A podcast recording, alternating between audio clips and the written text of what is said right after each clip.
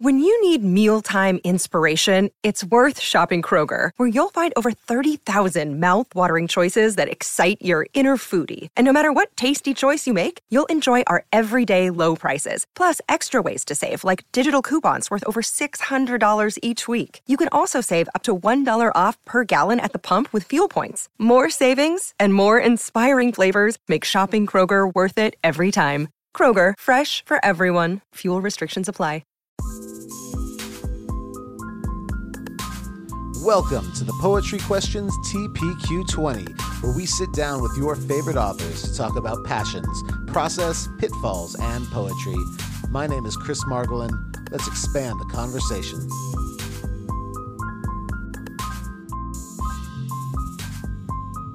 Okay. Have we already started? Yeah.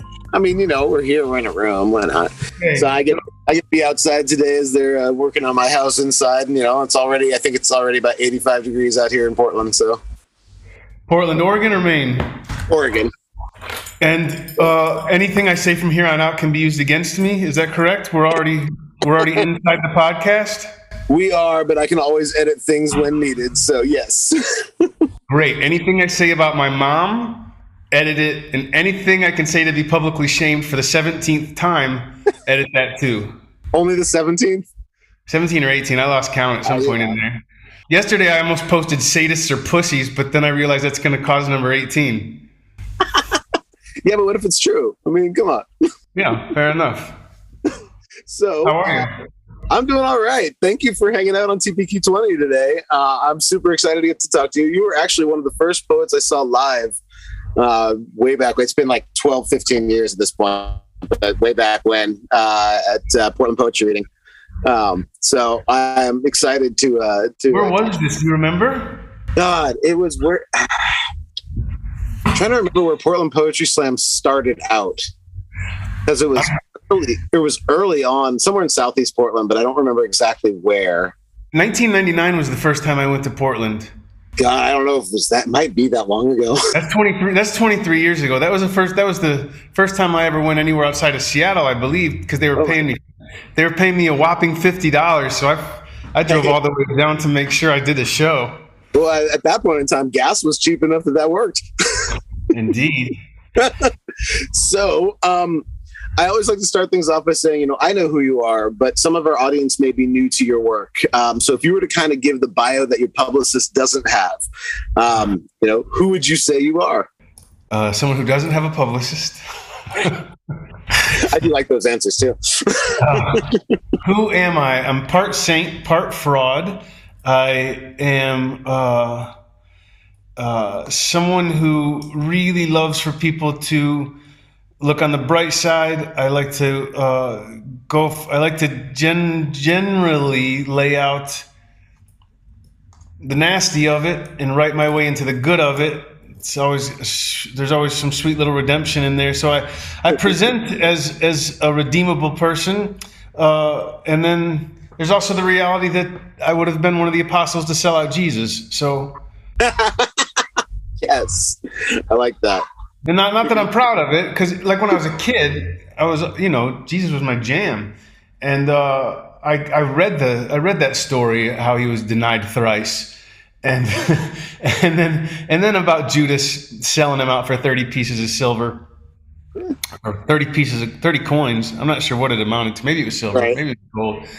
Nobody really gives a shit. But Jesus uh, Judas sold him out, and uh, I couldn't believe that anyone would do that. I mean, it was Jesus. But in recent years, and especially recently, I've done enough damage to my own karma, accidentally and sometimes just because I'm a jackass by accident. Wait, the same thing, isn't it? It sounded like something a jackass would say. Um, recently, I've discovered that I'm probably somebody who would have sold out Jesus and not wanted to, but do it for whether it was immediate gratification or who who knows. Like That's a that. long ass. That's a long ass, self-deprecating, shitty answer for who I am right now. But the truth is, I'm I'm a I'm I'm a I'm a recovering poet in every sense of the word, and uh, I uh, I live in Porto, Portugal, and I'm eight hours ahead of you, both physically and mentally. hey, I like it. I think your new tagline for your shirt though should have been "I'm the poet who sold out Jesus." I think that's it. I don't know if I'm ever going to promote this for you, Chris. No, no offense. I just, I just, I don't know if I can stand to hear what everything I just said. But we'll, we'll keep trying. Maybe I will redeem myself. I think, I think we'll be all right because, um, so you are one of the most expressive poets out there. At least I've always thought so. I love watching you perform because you put your everything into it. You can see all the passions that you have behind it. I mean, you make a room just stop and listen, and it's an amazing, it's an amazing skill set to have. But what gets you excited? Who are you know what what are the things that you are passionate about, maybe outside of the world of poetry, that brings it into your world of poetry? That's a good question. Uh, I feel um, my thoughts being disjointed on this, so it may go a couple. It may go a couple directions. Yeah. Um, do you have a tiny little dog? No, I have chickens in the background. Is it chickens? You know, I wrote a book on chickens, right? yeah. Um, they, I don't know that you wrote a book on chickens, but they are going crazy out there for something. They must have found some type of food. I'm, I'm, I'm dead serious. I wrote a book called Hen House, and it looks just like a penthouse magazine, and it's about backyard chicken keeping in urban and suburban areas. I used to own a lot of chicken. I had a lot of fowl actually. Um, but wait, the question is what what gets me off? What, here's here's the, the first thing that comes to mind about capturing the audience is an intuitive awareness that nobody want, that people expect to be bored by poetry, but it's what I loved to do. So I had to make I didn't have to make it exciting. It just intuitively I wanted to make it exciting. I understand the importance of state changes in teaching both or all three um, kinesthetically, auditorily, and visually. So I have to give all those things just from my body. And uh, and then when I was younger, I think there was a seed planted. And if I'm going to get really specific, I think there was a seed planted largely by Perry Farrell from Jane's Addiction. Seeing him live vibrate out of his goddamn body. I mean, he, he was probably really high, but but I, I, I, would watch him vibrate out of his body, and then I would watch Van Morrison's voice vibrate out of the fucking stratosphere. So th- there was something about vibration that I knew was necessary. I also knew I already had an energy engine that I could utilize. Um, I got lucky enough to be born with well, it's a blessing and a curse. Passion. It's a little bit overrated. Um, it causes just as much trouble as it does good. um, so, but what I'm passionate, so I, that's the passion I wanted to bring. Um, if they're going that crazy, by the way, it means either one of them just laid an egg or there's a predator. No, I just I just look behind me. They're sitting at the edge of the coop. I'm going to plug in these headphones instead. yeah, they're standing up at the coop, so they are watching the others lay eggs right now. okay. Or or it also means there's a change of guard. It means whoever the alpha is has just gotten weak and, and they're fucking fuck with her. Ah, I like that. That's interesting. I, I will say our, our, probably most sturdy one has been hanging out in the coop garden a lot of eggs lately. Okay. So do you have a Banty by any chance? Uh, no, we have a Jersey Giant is the one you're hearing. Oh, those are yeah. beautiful. Oh, they get to be like three to four feet big. This one's two yeah. years old and just it's it towers over everybody. It's white. No, it's deep, deep black.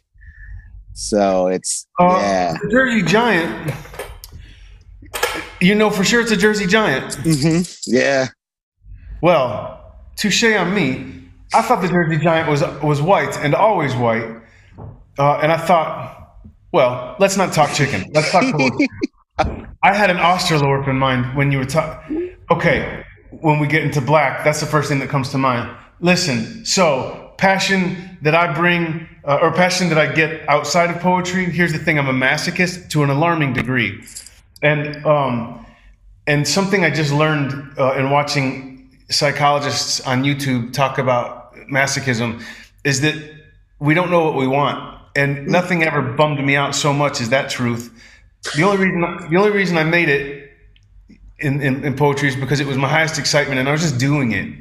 And it ended up working out. But I've never been a strong strategist, or I don't have a publicist. I don't have an agent. I would have loved all those things, but I've never been strong at strategy. And I haven't always, I haven't, I don't always have a clear vision of what I want, whether that's familially, um, financially, or otherwise. So I have to say that the only thing I've ever known that I've wanted was a witness.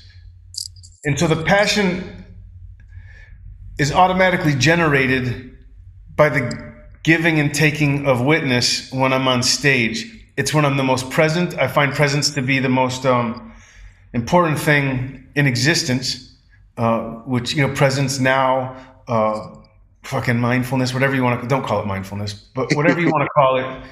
Um, it's most important. And so this job allows me access to that every time I get, every time I perform and I just electrically get lost in it. And I'm overjoyed to do so. I'm overjoyed to, I'm accidentally sudden anyways. And, and, and, and, uh, fast and strange and I'm not unaware of it. I try and tone it down, but when I'm on stage, I just get to go. And there's nobody taming that engine and uh, so, where I derive passion from, or also is life experience, movies, and music. But I'm not a well-read poet, and I don't love to read. Well, then, with that said, what uh, what are a couple of your favorite movies? Uh, oh, that's tough because there's so many. Um, my first proclaimed favorite movie was in the 11th grade, uh, Shawshank Redemption. Okay. Um, but as we move, on, I love, uh, and then and then Gummo at one point, and then Lars and the Real Girl, and then. Um, so you really like the visually stunning, like you you love the cinematography effect of those movies too. Then I mean, those are, those are beautifully filmed movies. And well, and lyrically, I'm, yeah. I know I'm I know I'm leaving out some of my some of the greats. I mean. I, I, there's been and, and the more time progresses, the better movies get. Yeah. Because, because of just general evolution in cinema and consciousness. Oh, uh, cinema and consciousness. I have not had a chance to see everything everywhere all the time yet, but I know when those guys made Swiss Army Man, I was blown away. Yeah, um, I haven't seen that one either yet. I've seen Swiss Army Man. That was brilliant. It is, and I've got that soundtrack. I still listen to that soundtrack. Daniel Radcliffe and Paul Dano was amazing, and, and singing with the Manchester Orchestra was a is is something altogether special. That's the biggest sleeper. I can't believe. I mean, it's Daniel Radcliffe and Paul Dano, yeah. and few people give this movie any attention. Come on, Daniel Radcliffe is only Harry Potter. Right, right. he's badass. Oh, he he's, is. he's amazing. He's proven himself unbelievable. He did a. Did you see the one where he is lost in the Amazon? The true story where he's lost in the Amazon. Mm-mm. Oh fuck! You just Google it. I don't know what it's called. Right on. Very. It's a true story about him and two friends lost in the Amazon, uh, with a guide. Uh, that's all I'll tell you. Cool. Right on. It's stunning. Um, as someone who has spent so much time between stage and page, uh, I guess um, where do you find that you're uh, are you more comfortable i mean you kind of talked about it with passions but are you more comfortable on a stage in front of people or are you more comfortable kind of drafting and being behind the scenes oh fuck behind the scenes i need to be up there yeah are you so you write when you write down like, when you sit down to write poetry you're writing for performance then more than page or is there a difference well, for you since COVID, it's a little different. I've always known that it's going to see the light of day in front of an audience. So at no point am I not aware that, like, I, I, am writing for me and to get it out of my body and to somehow right. try and advertise all the chaos in some sort of order uh, so that I can understand what's happening. So basically, you know, it's it's for me. But when I'm writing, I'm not unaware that it needs to be applicable in a universal way and in a way that I'm not leaving my shit on other people's shoulders, but I'm causing some sort of uh, uh, oh, I don't even want to use the word hope, but I'm causing some sort of forward movement in the, thought, in the thought process, uh, uh, to, just to show that we, the law of nature's changed, man. So this too shall pass, and how heavy it is. So, anyways, when I'm writing, if it gets too heavy, I, I'm always aware of like, uh, like you know, as an example, when I wrote "Human the Death Dance," it's a heavy fucking piece. Mhm. There's a, there's a point toward the end where I was like, you know, come on in, welcome as you are, have a look around, stay out of my porn. Like there was a the moment when I knew I needed I I needed to provide some some element of comic relief, even no matter how minute it was. Ooh, Human the Death Dance. Uh, so it's you and Sage Francis, huh? Uh, yeah, yeah. Um, I had written that poem in, in in my in my head at a meditation center. Ooh. And uh, Sage and I had, t- I had told him about this title that I was obsessed with that I was going to use, and um, and I got out of the center and uh, I said, Sage, I wrote that poem in my head. He goes, Dude, I'm going to name my album it. And so when I when I read the poem to him, and he had finished the album, and they were in sync with each other. Um, well, thank goodness it was. I mean, what, what poet gets to say he went on tour and in in in the House of Blues and Fillmore and all you know amazing rock venues everywhere? I did. I got to. Thanks to Sage. Thanks to Ani. Ah. Well, and that's I mean, and that's a pretty it's a pretty incredible feat to walk up there as an opener uh, and perform for that type of crowd that might not. It's funny to think a, a crowd that's going to see Sage Francis, I would hope, would be there to really listen to that lyrical content as well. But how did you feel performing in front of, you know, in front of a, an audience that was there for musicians? I was terrified. I knew that they were there to see hip hop. I knew that that's not what I am, and um, and I'm also over, overly self aware and self conscious, anyways. And uh, so I was terrified. I had even gone so far. I was I was I didn't know how I would be received in a hip hop crowd. Period. I was also still there was something still in me that was terrified about being gay in front of a hip hop crowd, and um, I, I had I just had so many judgments on the crowd. I, I, I was so terrified that I had even developed heckler comebacks. Like if somebody yelled that I was a, if, if somebody would have yelled faggot, I knew exactly what I was going to say. So I, uh, uh, I'm, I'm hung up on the idea that you probably want to know what that was. so You know, I'm always curious if you got a good comeback in there. it just you know? it could get me it could get me shamed again, like number nineteen. But but I remember I, remember that I, I knew if somebody at any one of those concerts would have yelled faggot, I would have asked them if they had ever had their ass kicked by a faggot. And if they had said no, I would have said, Well, the difference is when I'm done, I'm gonna fuck you. so I, I was actually pumped because I had more confidence in my faculty of fighting than I did of pulling off my set on stage in front of stage crowd. It turns out, though, in defense of my attack of everything, Sage's crowds were fucking incredible and welcoming, and and you're right, they were they they they're not going to come to a Sage Francis concert and not ex, not not be there for content. yeah. And he's Yeah, I- got no gimmick. He's there's no there's no throwing your arms in the air, and there's no uh, and not unless there's a punchline to the end of it. Right. Well, I guess I remember. I think the first time I saw Sage uh, at the Roseland in Portland, Mac Lethal was the opener, um, and he did it all without any music. He he had the crowd sit down, um, and he Mac Lethal sat on the front of the stage, and he did it as a like a spoken word poetry set. And He did a full half hour, and it was it was so incredibly powerful to see everybody in the crowd on the floor of the Roseland, and he's Yeah. just sitting there crisscross applesauce on stage, giving us like one of the best poetry readings. And so I think there is a, there is a good. I mean that it is a good fit with those crowds. I think we did the Roseland on the Human the Death Dance tour also. It was with Buck 65 and Alias. I learned a lot on that There tour. was. I, I learned a lot by, you know, I was, again, I was so self conscious and so scared. And, and Human the Death Dance had just come out. Like, when I heard Dance Monkey, I knew that Sage was about to break. I knew that I knew that it was going to get more attention than he realized in my head.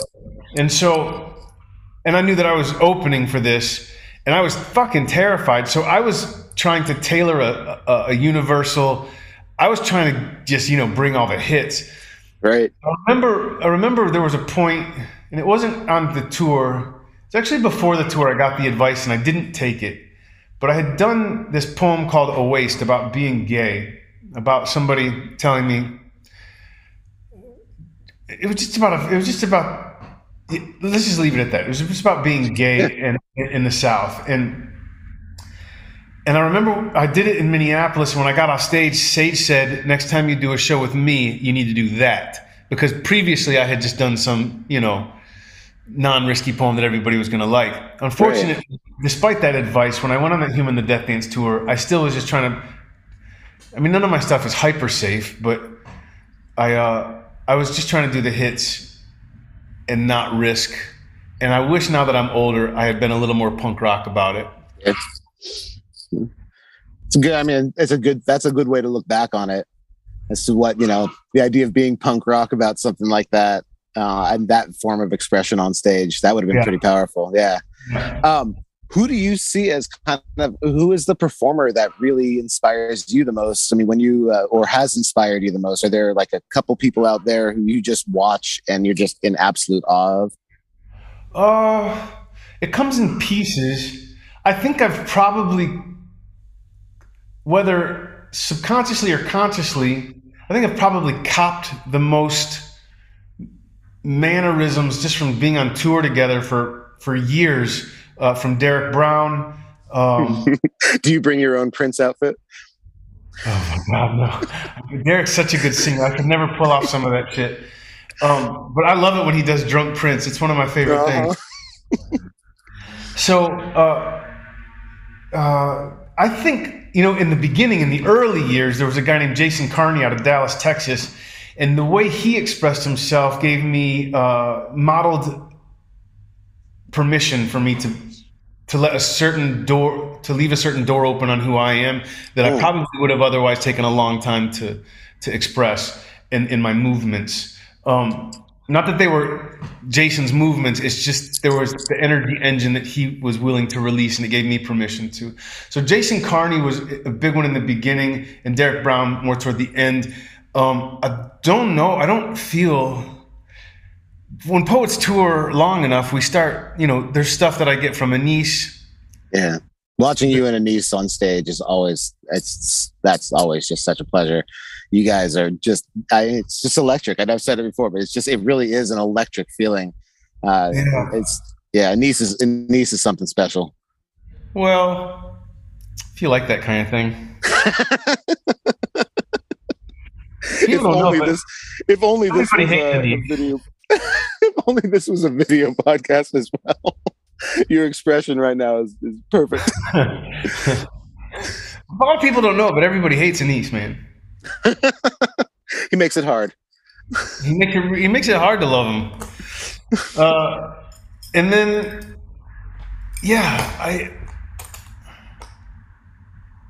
I, th- I think that nails the, the, I mean, yeah, oh, and Anne being on tour with Andrea.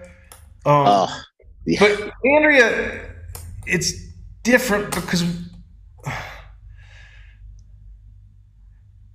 I don't know that Andrea and I really I think we just accidentally were born with the same actions.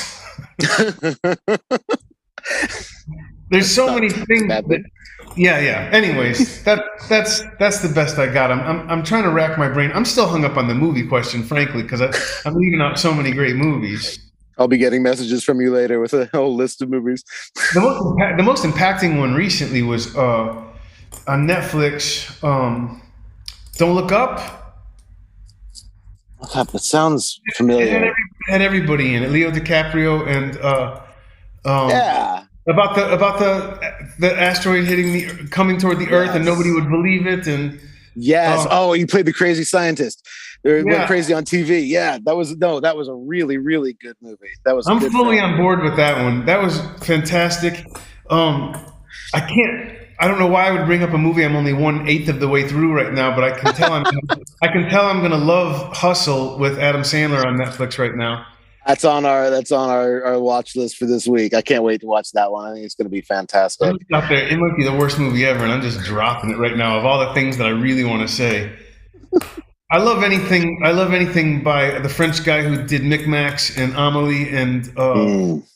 Um, let's stop. No, let me just. Uh, Amelie, Amelie is so. I use Amelie is such a. First of all, the, the I just remember the box of the DVD was just beautiful. Green slipcase it came in. They did uh-huh. such a good job with that with that DVD set. I mean, that was a even a for a visually stunning movie. They created an equally visually stunning cover for it.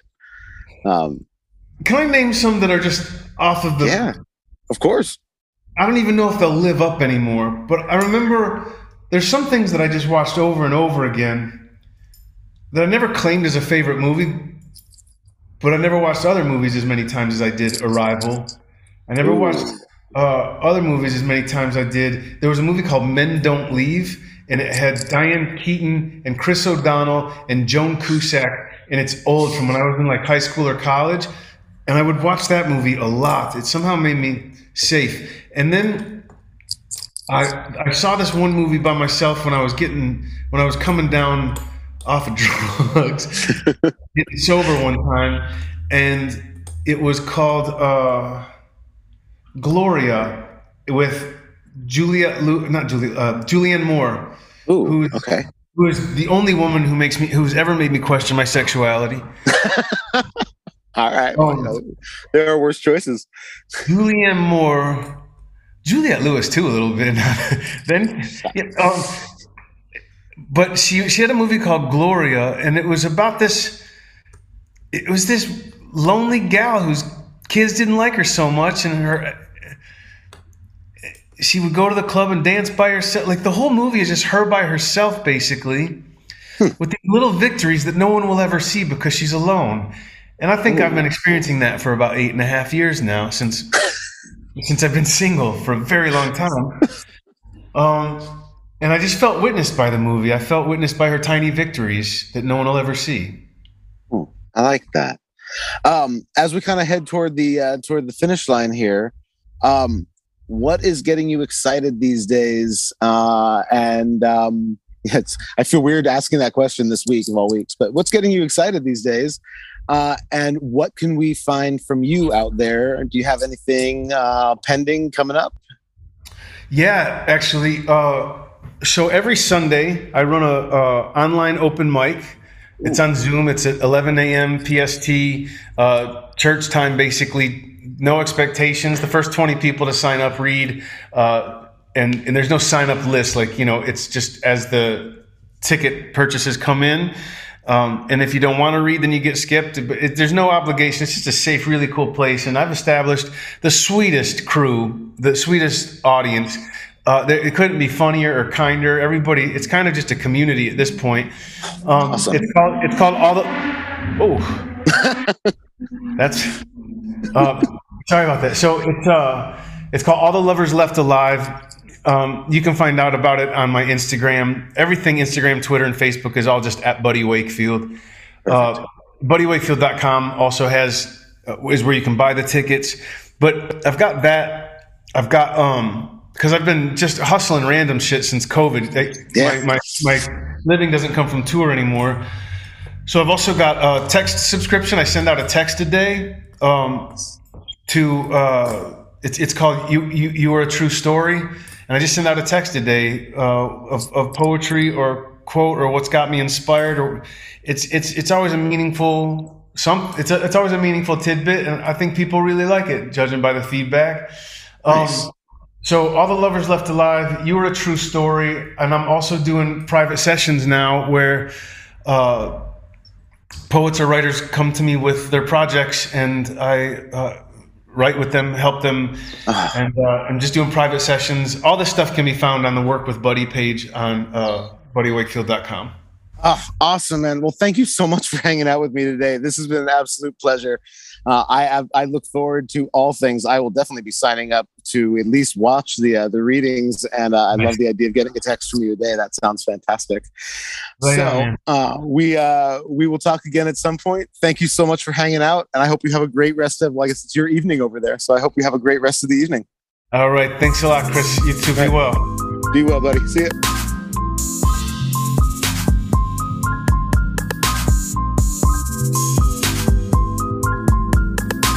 Thank you for listening to the Poetry Questions TPQ 20. Please like, rate, review, and subscribe. See you next week.